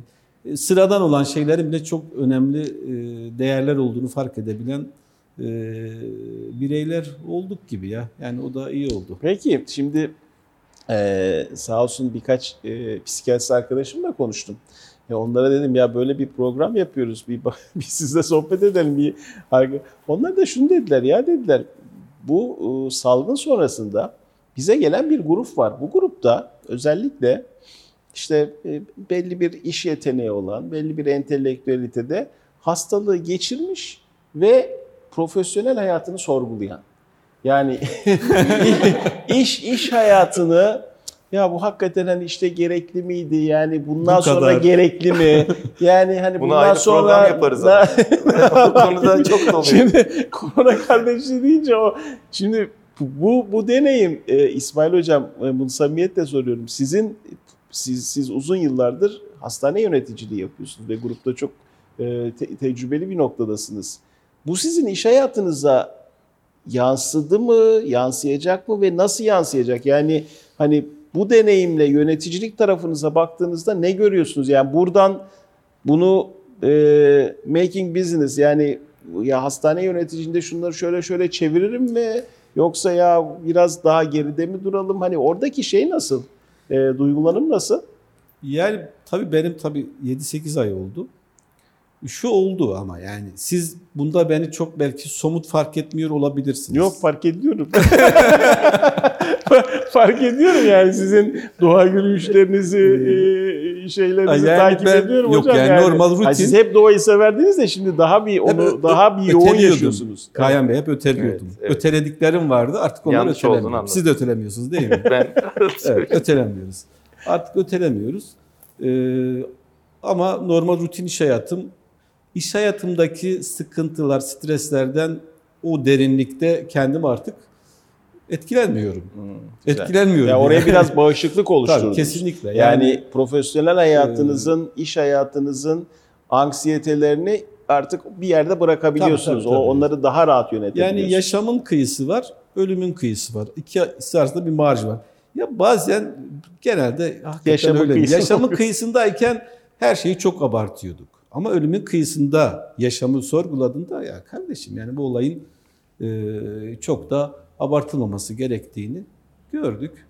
E, ben pratik olarak belki şekilsel aynı işleri yapıyorum ama iş hayatım, meslektaşlarım, çalışan arkadaşlarımla ilgili e, yani insani ve hayati kararlarda çok daha hoşgörülü ve farklı hoşgörülü ve noktadasınız. farklı olduğumu düşünüyorum. Yani bilmiyorum siz de Yok, ben de- beraberiz. Ben de aynı şeyleri hissediyorum. Aynı şeyleri Yani korona e, bu noktada e, herhalde e, bize o yönden de iyi şeyler öğrettiği gibi. bir o noktada bir hayrı olmuştur, bir katkısı O- olmuştur oldu, belki. Kesinlikle diyorsunuz. oldu. Bir de ötelemedik artık yani ben mesela kendi bireysel işte cumartesi günleri ya 7 gün çalışıyorduk Kayhan Bey. Yani dediğiniz gibi birçok şeyi delege ettik artık. Şimdi oraya vereceğim oradan neler çıkacak Yani bakalım. birçok şeyi delege ettik. Ya gençler var, arkadaşlarımız var. Yani onlara güvenmek durumundayız. Onları e, öncelemeliyiz. Ve biz kendimize daha zaman ayırmalıyız artık. Yani yaşamın e, önümüzde ne kadar daha süre olduğunu bilmiyoruz. Yani geldiğimiz yaş grubu e, az bir yaş değil yani. Evet, değil. Fena değil. Ama tabii e, canlı organizma hep e, o survivor mantığıyla hep kendini ya sonsuz yaşayacakmış gibi bakıyorsun. Planları hep öyle yapıyorsun.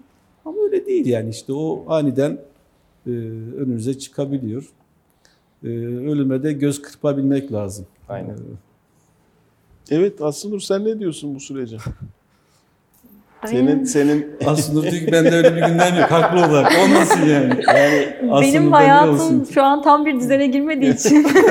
ama gene de sen sinyalleri verdin. Mesela sen hekimlik e, noktası sende pekişmiş öyle anlıyorum. Yani hasta yani hekimlik yaparken hasta empatim daha arttı diyorsun. Yani kendimi daha fazla hasta yerine koyabilmeyi öğrendim diyorsun. Bence o da hakikaten çok önemli.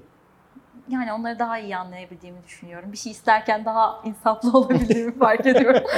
o yüzden. Biraz daha merhamet belki biraz daha sevgi. Evet. Bilim ve sevgi hep içimizde İçimizde olsun, olsun. diyoruz değil mi? En güzel lafınız. Evet Kayan hocam. Siz siz sizin bu hmm, hastalık deneyiminiz ve pandemi profesyonel hayatınızı nasıl etkiledi? Mimarlıkla ilgili bakış açınızı, bundan sonra yapacağınız işlerle ilgili Çok neler etkiledi. hissediyorsunuz? Evet. Şimdi ben ona cevap verirken önce İsmail Hocam'ın bu söylediği manevi e, olgunluğa çok kısa Hı. değinmek istiyorum. Yani tabii. gerçekten e, kendisi de kendinde deneyimlemiş, tespit etmiş. Ben de bunu hissedebiliyorum. Hı. Özellikle e, hastaneden sonra evde geçirdiğim bir 15-20 günlük hani yoğun e, bir dinlenme sürecinden sonra e, teşekkür mü diyelim onun adına şükür mü diyelim zaten ikisi aynı İç içe. kökenden çıkan e, kelimeler. E, hani birisi biraz daha manevi yönü güçlü olan, birisi biraz daha sosyal yönü güçlü olan kelimeler e, hayatımda daha çok kullandığımı hissettim. E, hani eskiden rutinimizde bir su ikramına hiçbir şey demezken şimdi hani yüzlerce teşekkür edebiliyor hale geldiniz. Ya da işte Biraz Gerçekten- kem- kemale ermek gibi filan bir şey bu değil mi hocam? Gerçekten Yani çok böyle çok bir- önemliymiş.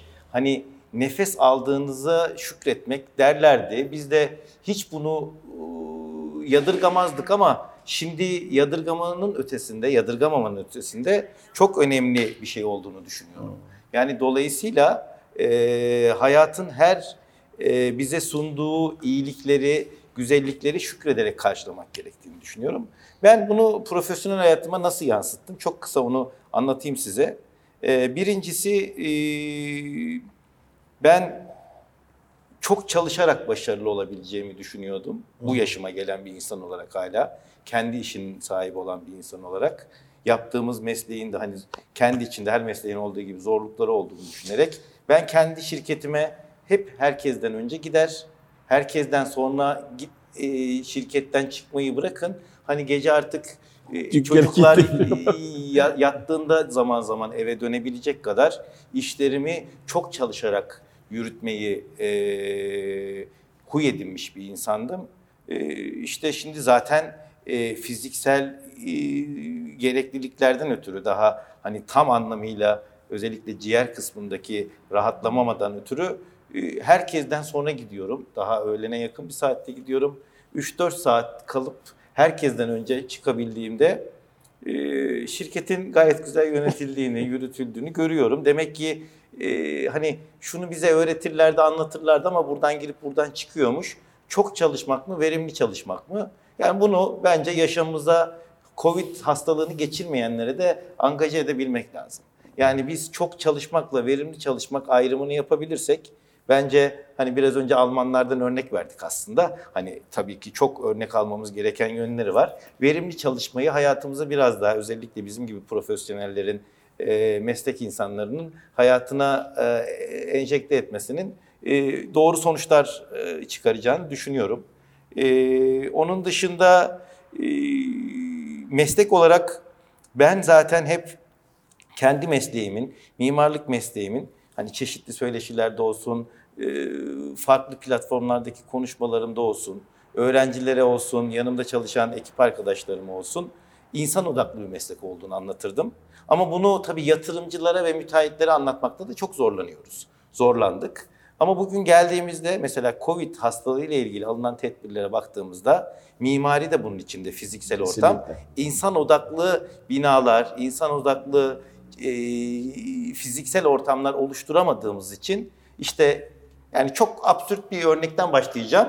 E, iki pisuvarı kapatıyoruz, bir pisuvar açıyoruz. İki lavaboyu kapatıyoruz, bir lavabo açıyoruz. Demek ki lavaboların mesafelerini doğru yapamamışız. Demek ki kafelerde, yeme içme alanlarında, restoranlarda masa düzenlerini doğru yapamamışız. e, insan odağını önüne alamadığımız için, insan odağını merkezine alamadığımız için yapılaşmanın işte e, her yeri cam, sadece o da şanslıysa bir kısmı vasistas dediğimiz açılan binalar yapmışız. İnsanları temiz havadan mahrum bırakmışız. E, balkonsuz evler yapmışız. E, birbiriyle iç içe giren, rüzgar koridoru oluşmayan, temiz hava akımı olmayan e, yaşam alanları Blokları var. oluşturmuşuz.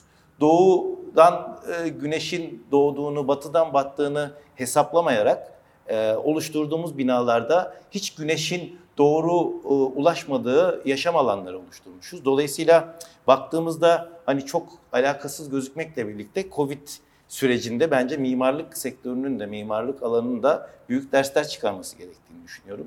Hani bunu sadece söylemde de değil, ciddi anlamda Alanda hele da. hele bir kentsel dönüşüm hamlesi e, yaşadığımız, yoğun yaşadığımız bir süreçte lafı da buraya getirdim. Çünkü kentsel dönüşüm dışındaki ilk söyleşim olduğu için bir kentsel dönüşüme de girdim e, böylece.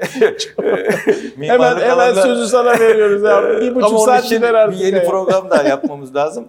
Hemen bağlayacağım. Yani Yok ama dolayısıyla bu- bu söylediğin- yeni yapılanmada bunlara dikkat Çok- etmemiz, dikkatin ötesinde kanunlaştırmamız bile gerektiğini düşünüyorum ben açıkçası. Valla çok e, bence ince bir noktaya e, değindin. Gerçekten de yani bu işin demek ki doğrusu biraz da buymuş. Yani biraz daha insan odaklı. Tabii burada işte ülkenin geçirdiği süreç, bütün dünyanın geçirdiği süreç e, bizi bir yıl öncesine kadar buraya getirmişti ama bu salgında herhalde işte bambaşka bir e, açılımlar oluşturacak. Aynı şeyi biz hastanelerde de hissedeceğiz herhalde değil mi e, İsmail Hocam? Yani hastanecilik mesela hani pandemi hastanesi dediğimiz bir kavram girdi. Yani triyaj evet biz triyaj yapıyorduk ama bambaşka çok daha rigid bir uygulama e, sürecinden geçtik. Yani hastane mimarisi ve hastane organizasyonları da bu anlamda Yani değişecek. mesela bizde zihnimize oturdu yani e, dikey hastanecilik çok büyük sorun. Yani hastanecilik dediğiniz gibi daha insani, Evet. daha yatay mimari, e, alanların daha net ayrıştırılabildiği.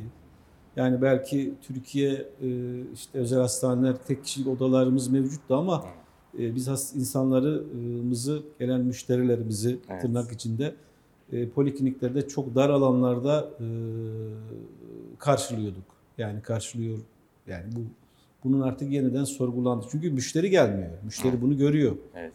Yani işte bir asansöre e, şey koyuyorsunuz yani girebilecek asgari insan sayısını belli ediyorsunuz.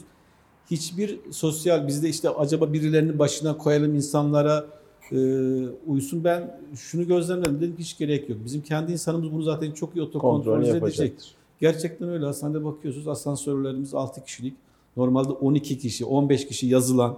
Çünkü orada siz mimarlar asgari kilograma göre Tabii, tabii. insanları Maksimumu, maksimumu sığdıralım yani. istifliyordunuz yani. Ee, ama Bir, bir tek de onlara vurmayalım. Yani herkes işin içinde yani. evet, evet. Yok latif olsun diye Tabii, böyle tabii. kayan. Ee, şimdi 6 kişi 7. kişi binemiyor. Mutlaka o 6 kişiden biri müsaade etmiyor. Demek ki doğrusu 6 kişiymiş. Tabii doğrusu 6 kişi. Evet. Bunu gördük. Ha, bu noktada da bizim tabii sağlık işletmeciliğinde bence paradigma değişikliği olacak Tunç Hocam yani. Özellikle ayaktan hastada, sosyal mekanların daha geniş olduğu alanlar olacak. Yani bizim hastanemizde dikey bir bina, onun zorluklarını zaten hep yaşıyoruz. Evet. Yatay binaları gördüğünde yani insanın hoşuna gidiyor ya. Yani bir yeşili görmesi, güneş ışığının alabilmesi, işte mekanların çok değerli bir şey. O, oraları da artık Evet. e, kayanlar organize Evet edecekler yani şimdi mesela konut taleplerinde çok ciddi değişiklikler var Covid sürecinde. Ee, insanlar eskiden e, günlük yaşam ihtiyaçlarını karşılayacak optimum çözümlere talepte bulunurken şimdi artık e, uzun süreli evde kalmaya yönelik e, Süreç yeni değişti. gelişen ihtiyaçlara işte çocukların uzaktan eğitimiyle e, evden çalışmayla birlikte kompleks yapıyı e, bir konfor alanı haline dönüştürmekte çok zorlanıyorlar. Maalesef e, bir de bir büyük şehir e, merakıyla birlikte nüfusun belli popülasyon yoğunluğunun da hep belli noktalarda toplandığını düşünürsek Türkiye aslında Anadolu gibi. Türkiye gibi bu kadar güzel bir coğrafyada işte e, işte Beşiktaş, e, Şişli, Ulus buralarda milyonlarca kişi yaşıyor baktığınızda. Yani hiç sağlıklı değil, hiç ideal değil, hiç doğru değil. E, ama hani şuradan bir saat gitseniz, iki saat gitseniz Balıkesir bomboş. Edremit Vallahi, bomboş, e, Körfez e, bomboş. E, Çanakkale bomboş yani baktığınızda. rektör yardımcımız Talat hocamız var. Ee, onun geçen bir yazısını okudum. Onu da burada e, tekrar teşekkür etmek istiyorum. Niye diyor ikinci, üçüncü, dördüncü İstanbullar yok? Yani niye İstanbul konusunda ısrar ediyoruz? Tamam İstanbul çok kıymetli, çok önemli bir coğrafya. Ama bu ülkenin, bu ülkenin üçüncü, dördüncü, beşinci İstanbulları tam da dediğiniz gibi Anadolu'nun farklı yerlerinde e, merkez olarak, doğru alanlar olarak Çekim belki noktası. oluşturmak, evet çekim noktası oluşturmakta e, farklı bir e, organizasyona bizi götürecektir diye düşünüyorum. E, esasında sohbetimizin sonuna yaklaşıyoruz. E, şükür bu burada çok yaşanmadı ama bir konuyu da daha ben paylaşmak istiyorum. Çünkü arkadaşlarla konuştuğumuzda ben de bu süreçte ne yazık ki e, Denizli'de bizim çok sevdiğimiz, büyüğümüz bir e, dayımız vardı, Nuri dayımız. Ne yazık ki onu kaybettik ama e, işte cenazesine katılamadık. E, hani hasta yatağında ziyaret edemedik. E, hep Çok böyle bir, bir, bir evet yani böyle bir bir eksiklik duyuyoruz, bir şey duyuyoruz. E, bir, yaz süreci var insanların. Yani ne yazık ki yakınlarımızı kaybettiğimizde işte e, bir araya gelme, onunla sohbet etme, ona son işte bir takım görevlerini e, yerine getirme gibi ki bu görev değil hani bunu gönülden yapıyoruz. Tabii. Bunları insanlar yapamadılar. E, yapamadık. Bu- bunun da yani bu yaz sürecinin yürütülememesi, yani yaz sürecinin yaşanamaması da bir takım insanlara zorluklar getiriyor, farklı duygular getiriyor. Benzer hiç algınız oldu mu bu konuda böyle bir şeyiniz oldu mu? Yani çok fazla oldu. Ee, gerek hani Denizli'deki benim e, de yakın çevremden, akrabalarımdan kaybettiklerimizin bırakın cenazesine hani hasta ziyaretlerini yapamamak. E işte buradaki gerek iş çevremizde gerek sosyal çevremizde yaşanan acı kayıplarımızla ilgili hiçbir şey yapamamak. E, kendi yaşadım. Hani bir hastane sürecinde beni ziyaret edemeyenlerin de aynı duyguları yaşadığını düşünüyorum. E, telefonla konuşamayanların aynı duyguları yaşadığını düşünüyorum. Tabii insanın e, psikolojik anlamdaki e, etkileşimleri çok değişti bu süreçte. E, ama umarım bu bizde bir normalleşme yaratmaz bu anlamda. Çünkü Kalıcı bizi ayakta tutan en önemli konumuz hocamın başta söylediği gibi o Anadolu mayası. Ee, o Anadolu insanının e, zengin ve farklı mozaiklerden oluşturduğu kültür. Bizi belki biz yapan en önemli konu o. Ee, bu süreçten sonra e, inşallah o kaybettiğimiz, kaybettiğimiz demeyeyim de mecburen ara verdiğimiz bu değerlerimize Yapamadık. hızlıca sarılırız, geri döneriz. Çünkü e, her şey kayıplarla ilgili değil. Allah uzun ömürler versin, sağlık sıhhat versin ama sağlıklı, sıhhatli annelerimizi, babalarımızı göremiyoruz. Yaş haddinden, e, hani onların bir elini tutsak, bir uzaktan evet. merhaba desek bir risk olur mu ve o riski e, vermenin e, sonraki sonuçlarına katlanabilir miyiz endişesiyle? Hani sadece kayıplar değil, hayattakilerle de görüşmemize çok ciddi ara verdik. Bence bu da en büyük travma. Ee, yani kayıplarımız kadar hayattakilerle görüşememek de en azından bende çok büyük travma yaratıyor şu anda. Ee, en yakınımızdan sosyal çevremizdeki arkadaşlarımıza kadar, büyüklerimize kadar. Ee, yani ümit ediyorum sizin söylediğiniz takvimlerde belki biraz daha hani bir, bir iki ay daha sonrasında bu işler komple çözüldüğünde bunları tekrar eski haline getiririz. Ama zannediyorum ki eski haline getirdiğimizde dahi bu alışkanlıklarla artık e, bir takım e, hani o yeni normalleşmenin içinde e, sevgi, saygı gösterilerimiz birazcık değişecek, Değişecek. sanki. Hani belki şapur şupur öpmeyeceğiz, öpemeyeceğiz. E, belki e, hani çok iç içe oturmayacağız, biraz daha mesafeli oturacağız. Yine o bir Çok fiziksel kalabalık olmayacağız. Evet, 50 kişi değil de evet, 5-10 evet. kişi bir araya gelecek. Belki artık hani Anadolu'da hala devam eden tek bir sofrada yemek yenmeyecek. Herkes hani kendi e, özelinde yemek yiyor olacak vesaire olacak. Yani bu kalabalıklarla ilgili belki mücadele etmeyi öğreneceğiz ama özünde e, o bizi biz yapan mayanın ve zengin mozaiğin değerlerini de kaybetmemek lazım diye düşünüyorum. Teşekkür ediyoruz. İsmail Hocam siz ne diyorsunuz yaz süreciyle ilgili? Ya ben siz, siz de Ee, tabii o insanların birbirini fiziki olarak e, temas edememesi e, çok sorunsal gibi gelse de e, teknolojinin imkanlarını çok yoğun Sonuna kadar kullanıyoruz. kullandık. Sonuna kadar kullanıyoruz. Yani ben gigabaytlar yetmiyor artık. Tabii gigabaytlar yetmiyor yani. Biz ben ilk ikinci ADSL hattı aldım yani. Biri yetmiyordu falan. Ee, yani mesela kızlarım inanılmaz yoğun telefon görüşmeleri yapıyorlar arkadaşlar. Artık o lak lak dediğimiz Evet. şey orada yapılabiliyor. Bu bir ihtiyaç yani o sosyal e, o ihtiyacı. Ben mesela kendi ailemle, akrabalarımla, anne babamla daha sık görüşüyorum. Evet. Pandemiden sonra daha sık görüşmeye başladık. Yani her şey böyle sorunsal gibi gelmiyor. Bazı İnşallah. şeyler de e, sanki böyle e, insani olarak daha e, yerli yerine kullanacağız gibi. E, ben açıkçası korkuyorum yani ben kalabalık ortamlardan yani böyle daha e, Biraz hala hiç, uzak e, tutuyoruz. Uzak duruyorum yani. Şimdi konserler falan görüyorum bazen diyorsun böyle hani Geçen gördüm ben şey online konser artık yani Mesela konserler şeye döndü güzel, artık yani hani gayet de güzel e, e, online evinizden konser. ekranda seyrediyorsunuz Ekranda. yani. E, ama işte o, tam o sosyalleşme oluyor mu ondan çok emin değilim mesela. Ya Ee, onun da farklı bir boyutu oluyor. Ben mesela küçük kızımda görüyorum. Arkadaşlarıyla çok e, şimdi Zoom dijital ortamda şey yapıyorlar. e, Ders görüyorlar. E sonrasında arkadaşlarıyla aynı muhabbet devam ediyor ortamda. E tabii çocuk özlüyor. Ama onun da zihninde çok rasyonalize etmiş yani Bunu. e, çok da dikkat ediyor. Yani onun gerekliliğini anlamış durumda. Yani böyle e, bazen işte medyada gördüğümüz abuk sabuk şeyler hiç zihninin ucundan bile geçmiyor. E, Yok ya bence dönüşüm de her dönüşümde ben bir e, hayır olduğunu düşünüyorum. İnşallah. Yani bu Evet. bir dönüşüm nihayetinde bir değişim. Bu mutlaka bu pandemide yaşamımızda e, geçici ve kalıcı birçok e, değişiklik yaptı ve yapacak.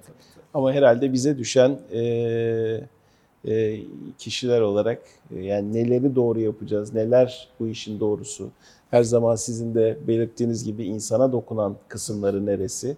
Yaşamı da ıskalamadan, e, yaşamın da içinde e, ama verimli de çalışarak, doğru işler üreterek herhalde e, bu ülkeyi daha iyi bir yere hep birlikte getireceğiz o konuda. inancımız tam. E, ben e, bir buçuk saat oldu sohbete başlayalım. Daha çok sohbet edesimiz var ama Evet. e, tabii e, izleyicileri, dinleyicileri de düşünmek lazım. Ben herkese çok teşekkür ediyorum. Biz çok teşekkür katılımınız için ve özellikle gönülden kendi iş dünyanızı bizlere açtığınız için. Bu, burada önemli bir nokta.